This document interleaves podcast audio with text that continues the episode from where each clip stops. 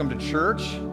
I'm so excited to be preaching uh, on Easter and to be announcing the gift that we have that uh, Christ has given us in the resurrection. Um, but what does that mean for us? What is that? What's the promise to us individually and as a group? What does it mean that Christ is raised from the dead? Is it, it just an affirmation that we can trust God and that there's power in what God has done? Or is there specific resurrection power available to us both now and on through eternity? We're going to be going back and completing our series in uh, the prophets. We're in Isaiah 42, verses 1 to 7. And I am going to uh, show and declare that the resurrection is for all of us, both now and forever. And this is really good news. We ended Friday night service that there is uh, possibly a short term pessimism about our world, but there is a long term optimism because of Christ. Uh, the pessimism in this case has lasted for three days, and it is all optimism once we find out that He's raised and He has kept His promise. So, Isaiah 42, verses 1 to, 1 to 7 Behold the Savior. Would you read with me? Behold my servant, whom I uphold my chosen in whom my soul delights. I have put my spirit upon him. He will bring forth justice to the nations. He will not cry aloud or lift up his voice or make it heard in the street. A bruised reed he will not break, and a faintly burning wick he will not quench. He will faithfully bring forth justice. He will not grow faint or be discouraged till he has established justice in the earth and the coastlands wait for his law. Thus says God the Lord, who created the heavens and stretched them out, who spread out the earth and what comes from it, who gives birth to the people on it and spirit to those who walk in it. I am the Lord. I have called you in righteousness. I will take you by the hand and keep you.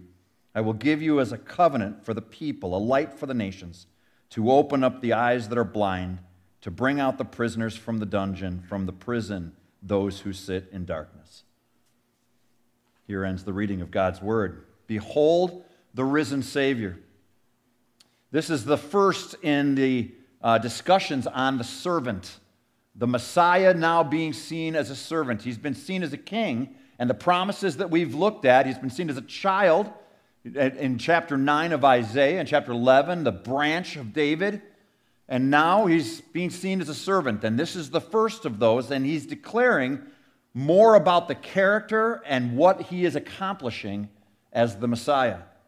And ultimately, what he accomplishes in the empty tomb. And the fact that he was raised from the dead. So the question is does it make any difference that he raised from the dead? I mean, I would argue for the veracity of it, and we could spend time on that, but today I want to know why. How does this change your existence? How does this change your job? How does this change your future? And the answer is found in what God was trying to accomplish in the cross and in the resurrection. And I say trying because he leaves it as an opportunity for you to respond to. He's accomplished it. The question is has it taken purchase in your life? He has risen and has brought forth justice. Look at verses 1 through 2. It begins with the word behold. Behold my servant. And that drew my attention to other times that the word behold was used. In Matthew 1 23, behold, the virgin shall conceive, quoting Isaiah 7 14.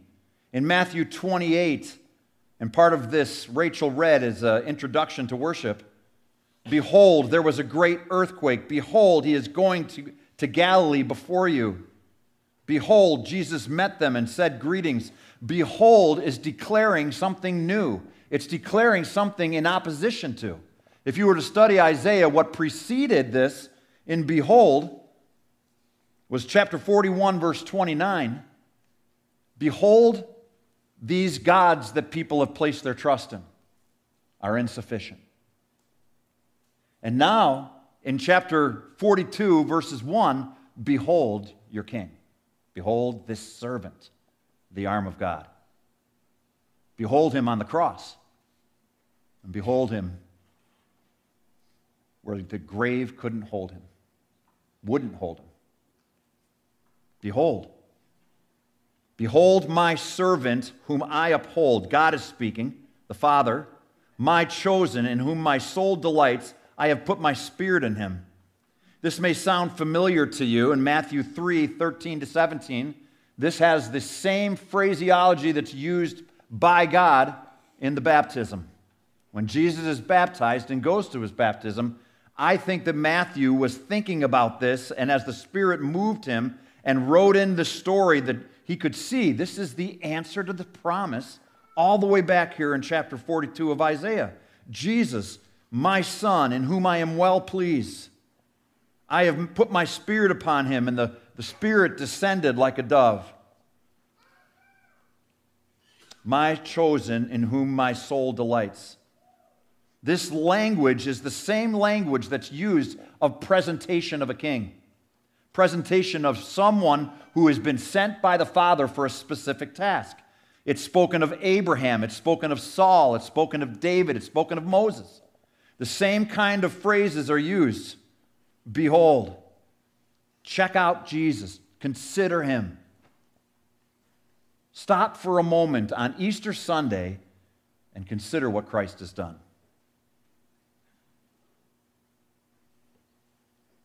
I have put my spirit upon him. He will bring forth justice to the nations. Behold, he has brought forth justice. Now we have to pause here for a minute and understand what justice means. What is it that God is bringing forth through Jesus? This word, mishpat, in the Hebrew, speaks of an attribute of God, a rightness, a wholeness, an order, a goodness that is in God that He intended from the very beginning. You might remember in the creation story that each day that God created, He ended with, It is good. What was He saying? It is good. He was saying that it was pure, He was saying that it was right, that things worked together, that things were functioning as they should. And in the broken world that followed, things ceased to function as they should. Relationships didn't function the way they were supposed to. Our bodies weren't functioning. The world. Sin has ruined what God began. And when he says that he's bringing justice, he's bringing back that goodness, that wholeness, that rightness that is part of his character, and it's being accomplished through Christ. The problem with this statement that he's bringing forth justice, and we're going to see it three more times as we continue in the passage, that justice is, is this, this Hebrew word, mishpat, is talked about in verse 3 and verse 4, the other two times. There's a progression that Jesus was going, this Messiah was going to bring forth justice. And in verse 3, he was going to, uh, again, faithfully bring forth justice. And in verse 4, he was going to establish justice in the earth. He was going to make it last.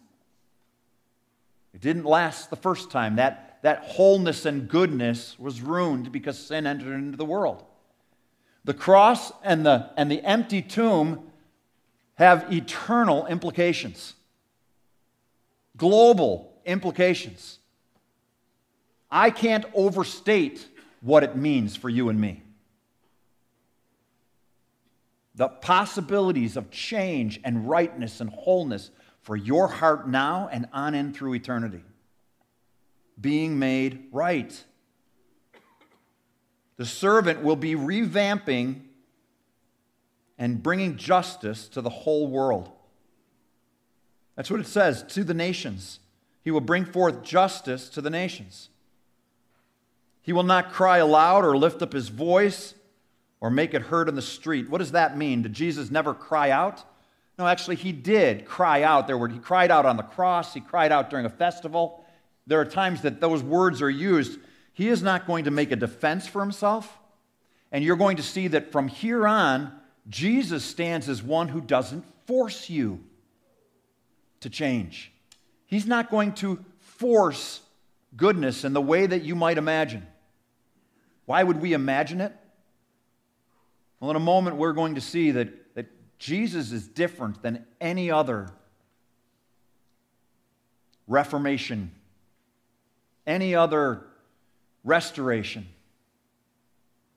any other reclamation, where a chance where Jesus comes in peacefully and through sacrifice and humility saves.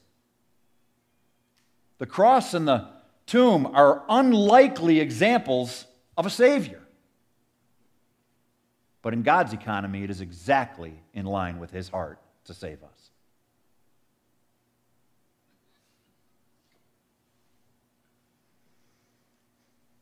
Today brings into focus how God's servant accomplished Mishpat. It's done, it is finished. He has accomplished bringing justice to the world. Behold the risen Savior. Have you placed your trust in him? Have you been saved? He is risen. He has brought forth justice. He has risen. He has fortified the marginalized. He goes on in verse 3 A bruised reed he will not break, and a faintly burning wick he will not quench. He will faithfully bring forth justice. Again, he's speaking of this justice that he's going to bring, but in the, as he describes it, he talks about a bruised reed and a faintly burning wick. What is he saying? He looks at humanity and he humanity and he looks at our lives and he sees that we're broken. He sees that we're lost. He sees that we're blind. Usually, justice is established by power in a form that's called smash and rebuild. If you want to know how nations turn, hand over power, somebody gets more power somehow, and there's a coup. Who loses in a coup? Well, the leaders that were before lose.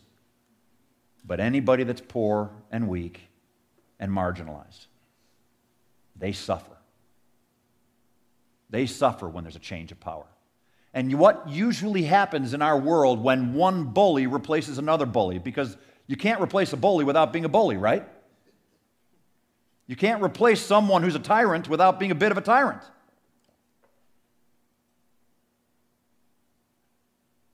And what happens? In almost every case, the tyrant continues being a tyrant, like you just replaced one for the other. When God restores the world, he sent a servant. And it says that a bruised reed and a faintly burning wick. Well, those aren't phrases that we tend to use. The way that they lit a room was through a candle. They knew candles. And usually it was in an oil, and a, and a wick would come up. And, and a, when a wick was run out, what do you do? You dispose of it. But to bring it back to life, to have the tenderness that's required for a, a bruised reed and a faintly burning wick, he's talking about our lives, by the way. He's not talking about restoring a lamp. He looks at humanity as people who have been crushed, who have been wounded, who are lost, who are suffering, who are hurting. And the Savior came to restore, and He came to serve. He didn't come over and dominate, He came low and served. He humbled Himself. It's hard for me to even fathom that God would humble Himself for us. But the Easter story is about a God who comes into our broken lives and our broken stories and restores. And verse 4 and verse 5 begin to talk about this resolve to fortify the marginalized. And all who are marginalized, Easter is for you. The resurrection is for you. In verse 4, speaking of this servant, he will not grow faint or be discouraged till he has established justice in the earth, and the coastlands wait for his law.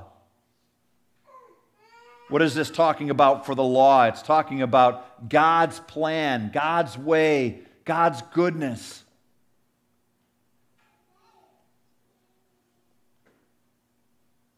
He's not going to grow faint or be discouraged till it is done, till it is established justice. And when he stepped out of that tomb, justice was established for all who will trust him. Justice is our inheritance, wholeness is our inheritance in Christ. Jesus will reign on a new, in a new Jerusalem one day, and we, his followers, will know what it is to be complete and everything good and whole. And it's not bully over bully, it's not the rich keeping the poor down. It's not the strongest wins. The strongest served so that we would all win. That's what he came for. That's what Easter is about. It's about restoring the beleaguered and the broken. And he's not going to go faint or be discouraged.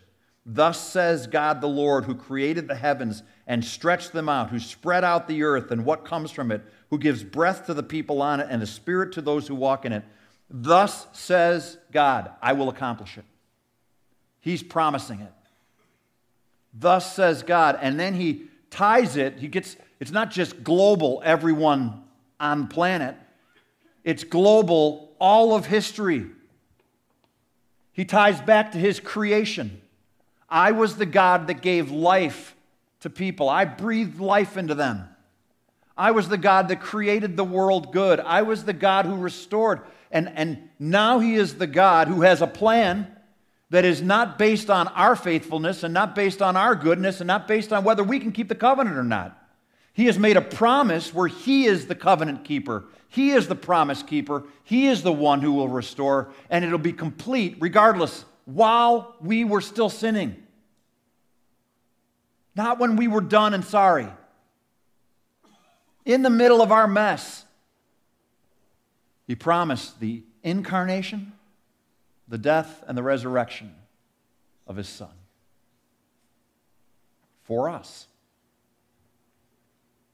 But this doesn't have just implications for the past and the present, it has implications most significantly for our future. There is coming a day when all things will be new. And Jesus will reign. How do I know it? Because he lives. He will keep his promise and return, just as he said. There will be a new heaven, there will be a new earth, and we will reign with him and it won't be anything like the world we know. It will be very good. Jesus reigned to give us an optimism like we couldn't have imagined, beyond what we could have hoped for.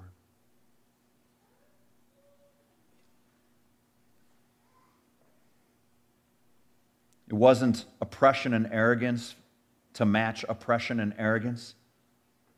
It was quietness, humility, and service. Jesus took sin and returned grace. And behold, he lives to establish goodness and rightness in our world. This passage ends with the coastlands. In, in verse 4, the coastlands will wait for his law. What does that mean that the coastlands are waiting for his law? It means there is a not yet part to this that there is a part where we will have to wait for justice to be completely established. But I'm here to tell you that today can be established between you and God now Amen. as a down payment for what's coming for all of us one day. He has risen, He has brought forth justice. He has risen, He has fortified the marginalized. Behold the risen, risen Savior. Have you put your trust in Him? He has risen, he has released the captives. In verse 6, I am the Lord, I have called you in righteousness. I will take you by the hand and keep you. I will give you as a covenant for the people, a light for the nations. In verse 6, this is talking about the Father talking to the Son. I am the Lord. I have called you in righteousness. Jesus lived a sinless life. I will take you by the hand and keep you. I will keep you safe. This when Jesus walked the planet, when Jesus was on the cross, when Jesus rose from the dead, he did that in concert with the Father and with the Spirit. I will give you as a covenant for the people. And what does that mean? I will give you as a covenant for the people. Well, Dr. Norbeck preached the promise that's found in Jeremiah 31, 33, and through 34. For there is a covenant that I will make with the house of Israel after those days, declare the Lord. I will put my law within them, Mishpat. I will write it on their hearts. I will be their God, and they shall be my people. And no longer shall each one teach his neighbor and each one his brother, saying, Know the Lord, for they shall all know me, from the least of them to the greatest, declares the Lord. For I will forgive their iniquity, and I will remember their sin no more. That's the promise, the new covenant that was accomplished. Jesus said it the night before he died. This is the new covenant in my blood. I am going to restore your relationship with God. And just like Adam and Eve had an unhindered relationship with the Father, they could walk with God without fear, without restraint. There was no, there was no break because God was holy and we weren't. Because of Christ's righteousness and what was accomplished on the cross, we are now one with God in Christ. We are now joined with God by the Holy Spirit indwelling us. This was all accomplished in the cross.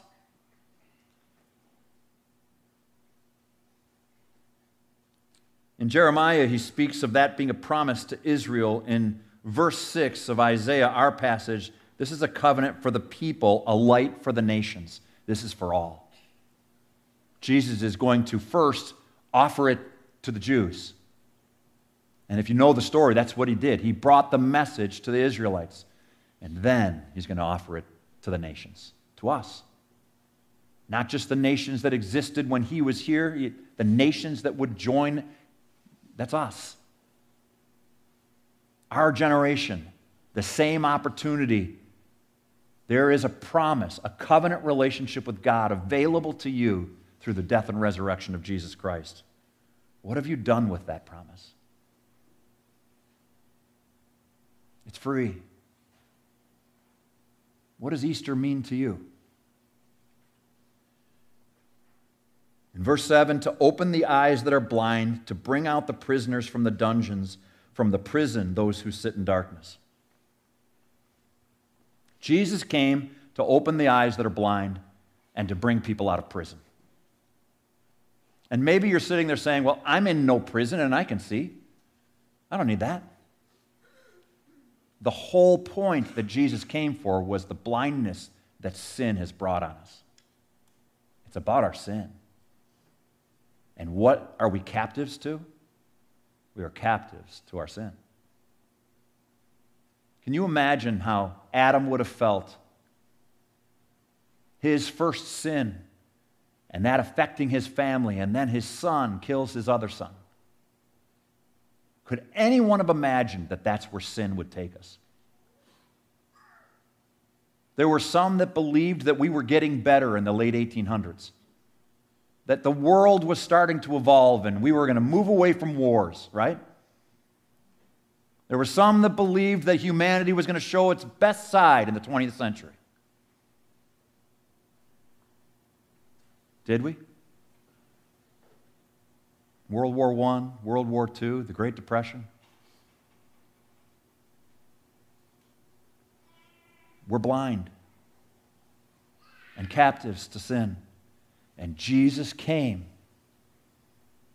to bring justice and goodness back to us and to restore us. I can't overstate what Christ has accomplished for you. I can't overstate what he's accomplished to me. Do you know him? Have you believed him? Have you trusted him?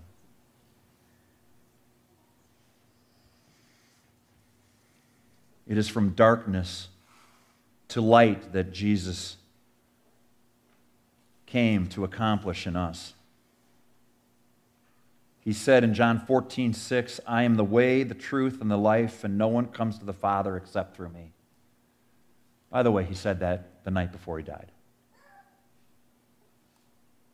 What is the way, the truth, and the life? He has paid for the world's sin, and he has risen to bring life, real, eternal life, to humanity. Do you know him? Jesus died taking on the sin and reproach of humanity, and Jesus is raised to release captives, to fortify the marginalized, and to establish justice for humanity. Behold, the risen Savior. Do you know him? Have you put your trust in him? Let's pray.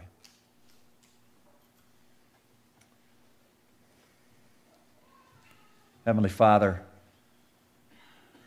oh, what a story. It's not just a story, it's our hope, it's our future. It's, you have recreated us in Christ and given us a future that is so optimistic and so hopeful as to diminish all of our fears and our anxieties today. Thank you for Jesus. Thank you that he is risen. And because he is raised, we have hope for tomorrow. In Jesus' name, amen.